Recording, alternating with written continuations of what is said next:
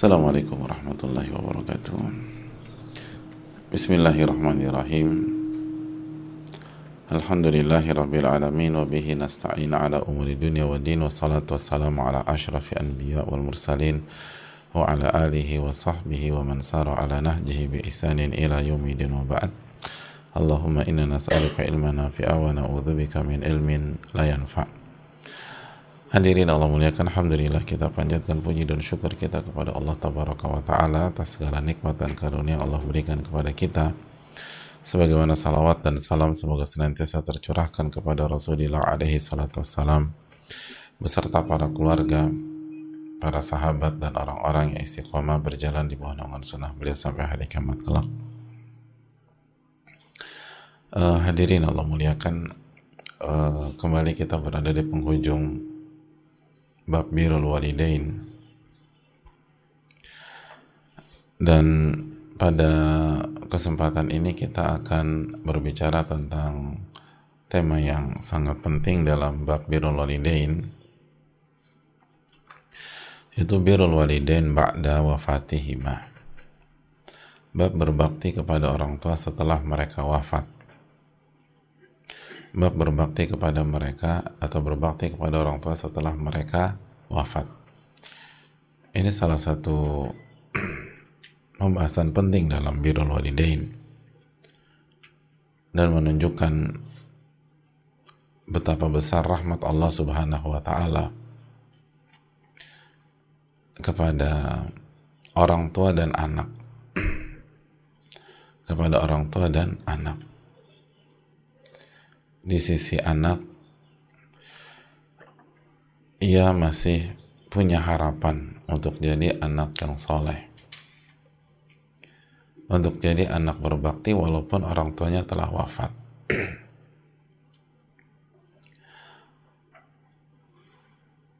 Di sisi anak ini adalah sebuah rahmat Allah tabaraka wa ta'ala kepada dia yang lebih mahal daripada dunia dan seisinya. Karena dia masih diberikan kesempatan untuk bersyukur, untuk berbakti, untuk berbuat baik kepada orang tuanya walaupun orang tuanya telah wafat. Ada banyak anak baru dapat hidayah setelah orang tuanya wafat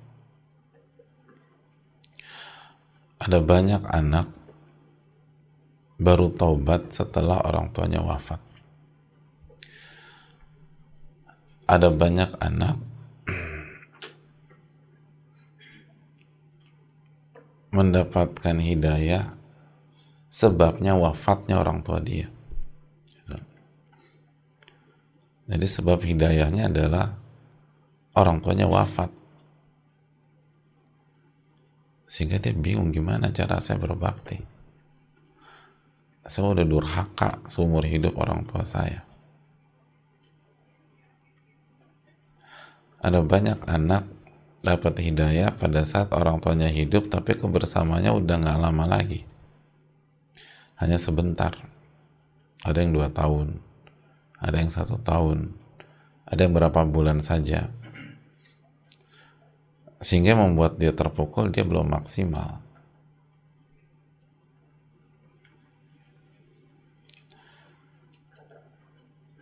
Dan sering kali bicara tentang hubungan dengan orang tua banyak di antara kita itu udah terpola.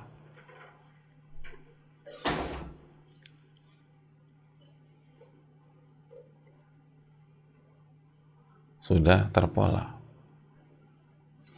jadi kalaupun dapat hidayah tapi sulit untuk move on dari pola lama. Ya nggak sih hadirin? Nggak. Ngerti nggak maksudnya?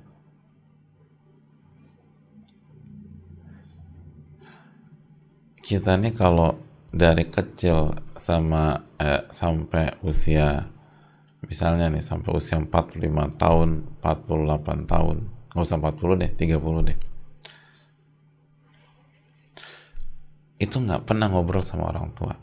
Emang sama orang tua setnya settingannya begitu. Ya kan anak kan tergantung settingan orang tua. Apa nama bro terus dapat hidayah gitu di usia uh, 35, 36, 37 emang bisa langsung ngobrol di meja makan sama orang tua? Nggak bisa. Ilaman rahimah rabbuh. Diem aja begitu. Benci? Enggak. Marah? Enggak. Ngerti bahwa itu kurang tepat? Ngerti. Tapi pola tuh udah kebentuk selama 30-an tahun.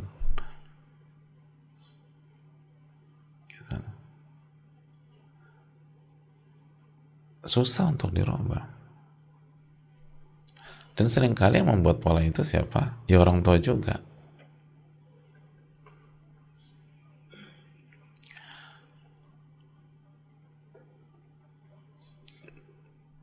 Jadi hadirin sekarang Allah muliakan interaksi dengan orang tua tuh nggak mudah gitu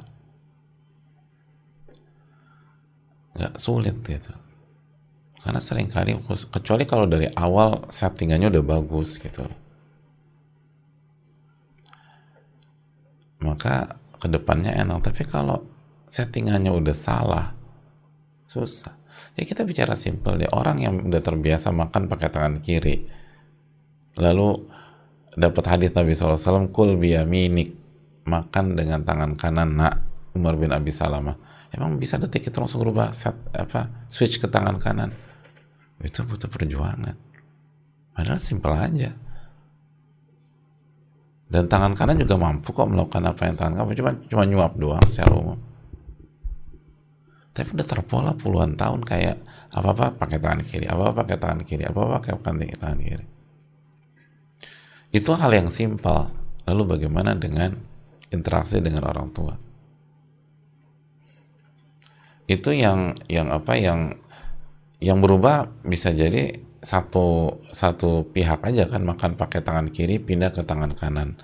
Kan yang berubah tuh satu pihak aja kita yang makan. Dan nggak ada feedbacknya juga.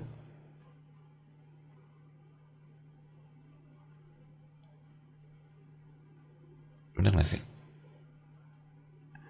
Kan kita misalnya contoh kita terbiasa makan pakai tangan kiri selama 30 misalnya 35 tahun. Nah begitu kita dapat hadis kul biyaminik makan dengan tangan kanan. Lalu kita berusaha berusaha pakai uh, dari pindah dari tangan kiri tangan kanan. Tuh nasi uduk protes apa enggak? Enggak. Nasi uduk kasih komentar nggak tumben nih gitu loh gue dimakan pakai tangan kanan. Kan nggak ada. Atau misalnya membuat penolakan gitu. Nggak nggak nggak nggak inkonsisten. Kalau tangan kiri tangan kiri aja dong. Artinya kan nggak ada nggak ada feedback nggak ada respon dari pihak sebelah. Karena mereka hanya sebuah makanan. Tapi kalau interaksi sama orang tua banyak nggak anak menemukan ketika berusaha berubah? Tapi orang tua nggak respon gitu. Anak udah berusaha ngobrol nih. Orang tuanya iya. Nggak nanti. Gitu. Akhirnya mentah lagi. Aku udah berusaha ber berusaha tapi kenapa? Kan itu pola udah puluhan tahun.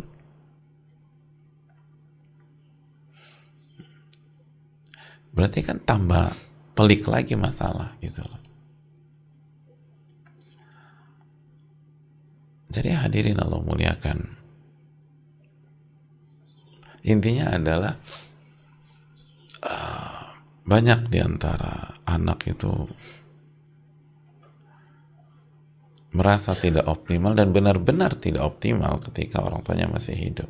Apa pun alasannya. Dan apa pun alasannya tetap Allah perintahkan wa qadha rabbuka alla ta'budu illa iyyahu wa bil walidaini ihsana. Dan Allah perintahkan untuk tidak beribadah kecuali kepada Allah dan berbakti kepada atau berbuat baik kepada orang tua. Maka pembahasan ini sangat penting. Dan itu di sisi dari sisi anak, dari sisi orang tua ini adalah rahmat dari Allah Subhanahu wa taala. Karena setiap orang tua yang yang mengikuti pembahasan ini, maka mereka punya harapan besar tetap mendapatkan bakti anaknya walaupun ia telah wafat. ia tetap mendapatkan pahala walaupun dia telah wafat. Melalui siapa? Anaknya. Dosa-dosanya bisa tetap digugurkan oleh Allah Subhanahu wa taala walaupun dia telah wafat walaupun bukan dia yang beristighfar walaupun bukan dengan lisannya dia beristighfar tapi melalui lisan anaknya.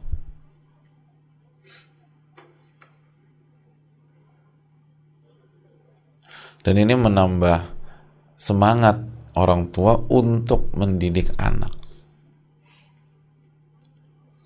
Karena mendidik anak sangat sangat layak, sangat pantas, sangat diprioritaskan walaupun memang capek walaupun lelah, walaupun letih kenapa demikian? karena sering kali kalau kita lihat ke kehidupan kita banyak sekali orang tua memarjinalkan ber, uh, pendidikan anak menyi, apa meng, uh, menyisihkan uh, wak, apa menyisihkan uh, urgensi pendidikan anak lalu sibuk dengan berbagai macam aktivitas A, aktivitas B, aktivitas C, aktivitas D yang kalau kita lihat aktivitas-aktivitas secara umum kita nggak pukul rata secara umum maka aktivitas-aktivitas itu kalaupun bermanfaat hanya sampai dia wafat. Setelah dia wafat sudah terputus semua. In qata'a amaluh kata Nabi SAW. Maka amalnya terputus.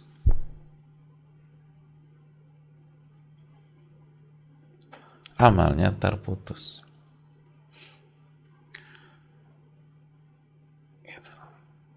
Jadi ada banyak aktivitas kita. Kalau kita wafat udah selesai.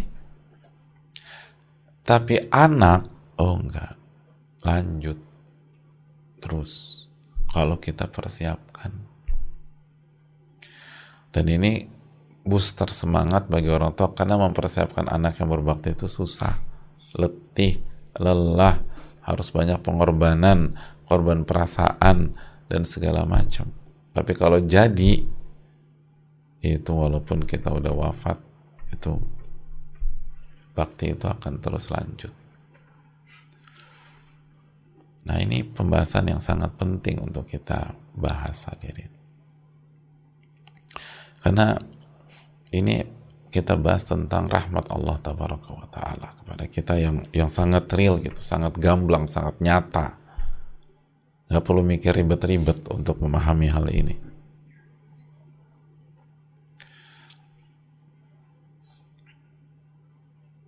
birrul walidain ba'da wafat berbakti kepada setelah wafatnya orang tua jadi ini menguntungkan kedua belah pihak menguntungkan orang tua dan menguntungkan anak-anak makanya sekali lagi kaidah yang sangat penting bagi kita bahwa wafatnya orang tua bukan alasan untuk berhenti berbakti kepada orang tua tersebut. Wafatnya orang tua itu bukan garis finish untuk berbakti kepada orang tua, bukan. Itu harusnya yang perlu kita camkan.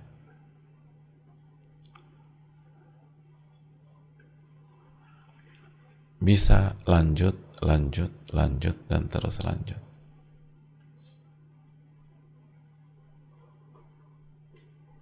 Itulah hadirin.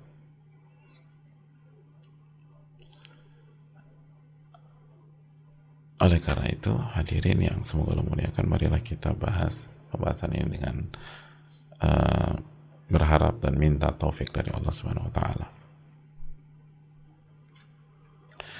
Hadirin Allah muliakan.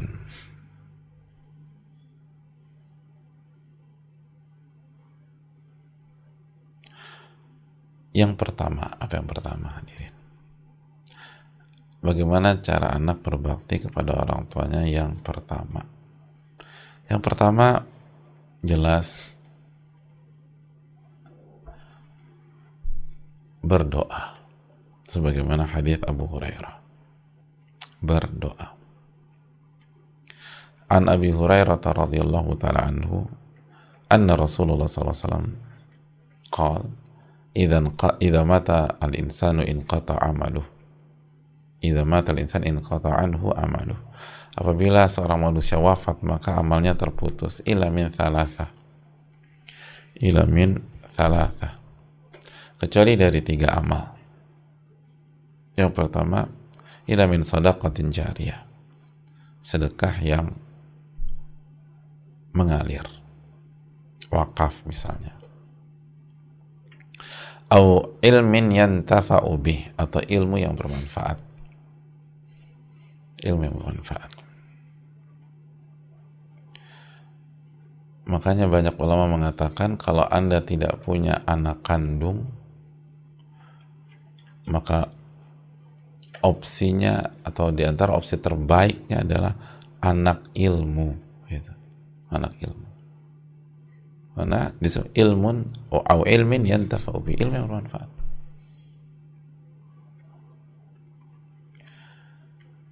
makanya para ulama itu mengagumi nama-nama besar ulama yang wafat tidak punya anak.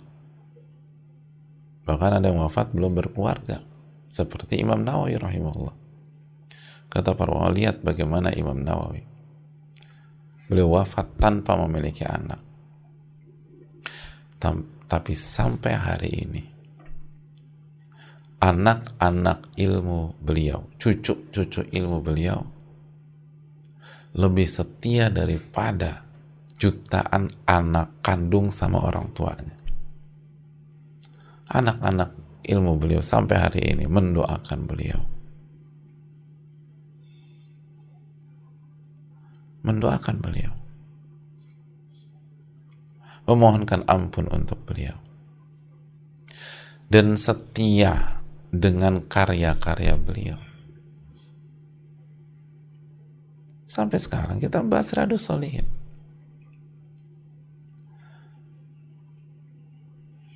Jadi hadirin Allah muliakan.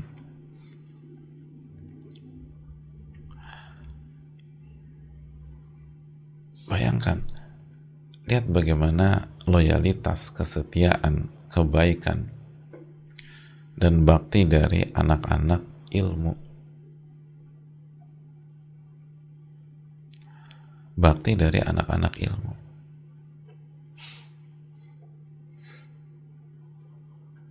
sampai sekarang.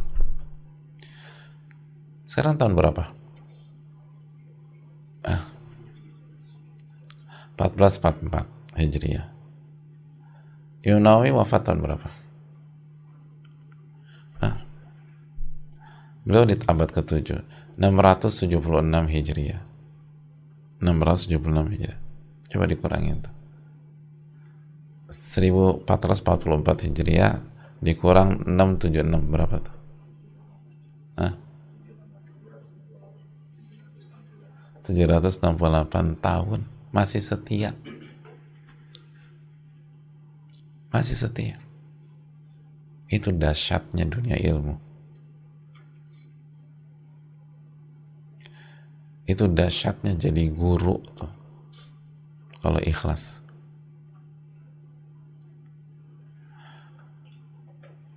Itu dahsyatnya jadi kiai misalnya. Jadi ulama.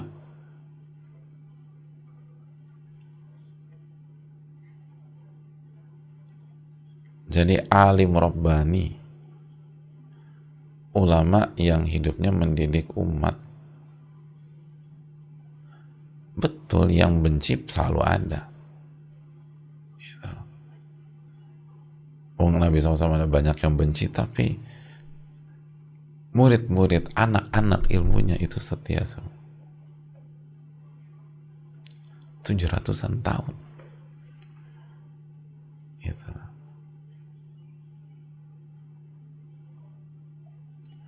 700 tahun. Coba kita tanya diri kita ya. Siapa di berapa persen di antara kita itu masih bisa mendoakan secara spesifik uh, buyut kita gitu. Ayah, di atas saya siapa? Uh, kakek, terus kakek,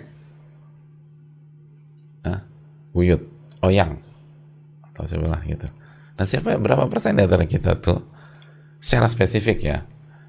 It, kalau kita doakan Imam Nawawi secara spesifik gitu. Semoga Allah merahmati Imam Nawawi. Berkata Imam Nawawi rahimahullahu rahmatan wasi'ah. Harus spesifik. Saya tadi kita ini ini nggak usah buyut teman bukan, buyut kita nih buyut kita. Oyang kita tuh. Orang tua kakek kita. Subhanallah.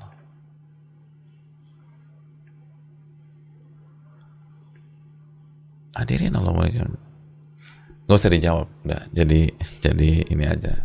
Jawaban hati aja udah. Supaya kita berpikir gitu loh.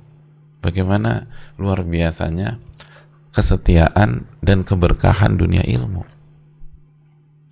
Lebih daripada dunia darah dan rahim. Dan itu fakta. Dan kita sendiri mungkin bukti fakta tersebut atau nggak usah buyut lah kakek kakek. Gitu.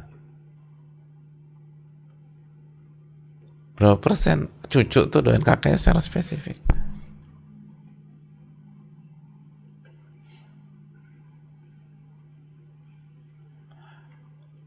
Masih lumayan banyak tapi mulai nggak semua. Tapi udah sampai buyut jangankan doain. Namanya siapa ya Pak Ustadz ya? Lo kok nanya kita buyutnya dia ada banyak kita nggak tahu nama buyutnya. Atau nama kak apa nama oyangnya.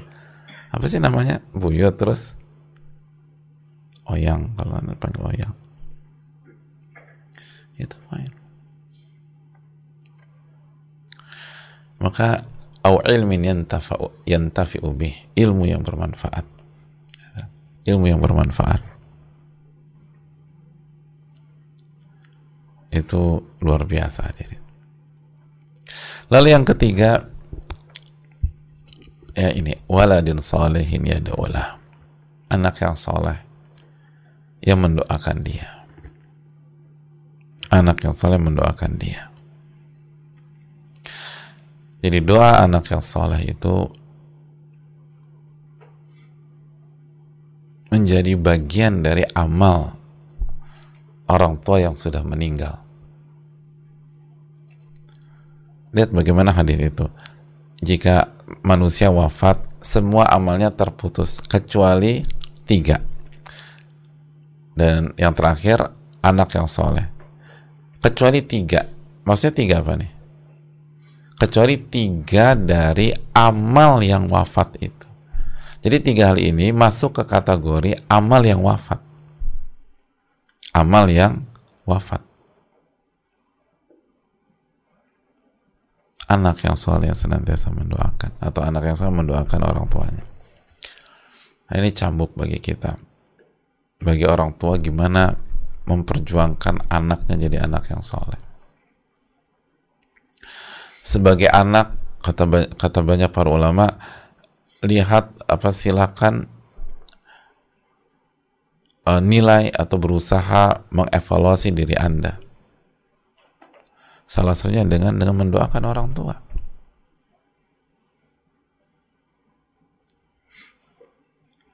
Waladun soleh ya ulah. Doa anak yang soleh. Jadi berdoa, mendoakan orang tua salah satu bentuk berbakti kepada orang tua setelah mereka wafat. Setelah mereka wafat. Dan ini hal yang sangat penting dan luar biasa.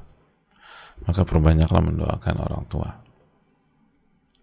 Perbanyaklah mendoakan orang tua khususnya setelah beliau wafat.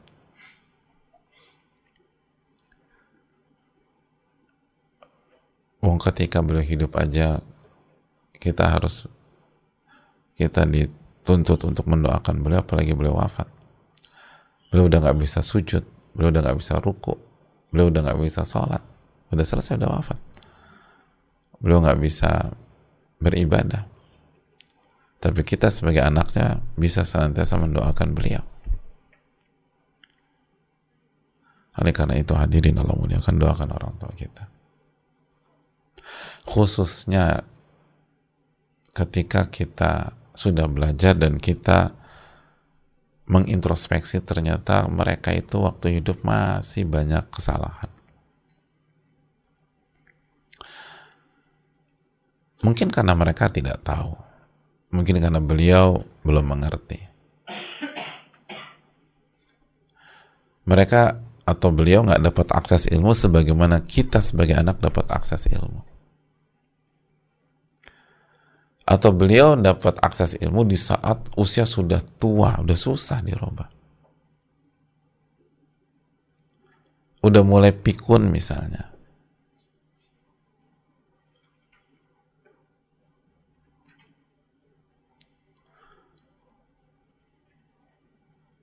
Atau itu tadi, pola dan karakter sudah mengkristal misalnya. Kan susah. Nah inilah kesempatan kita berbakti kepada mereka. Doakan ketika mereka telah wafat. Ini yang bisa disampaikan. Insya Allah kita lanjutkan di pertemuan esok hari. Insya Allah Ta'ala. Uh, tentang silsilah ini. Semoga Allah memberikan taufiknya kepada kita. Subhanakallahumma wa la ilaha illa warahmatullahi wabarakatuh.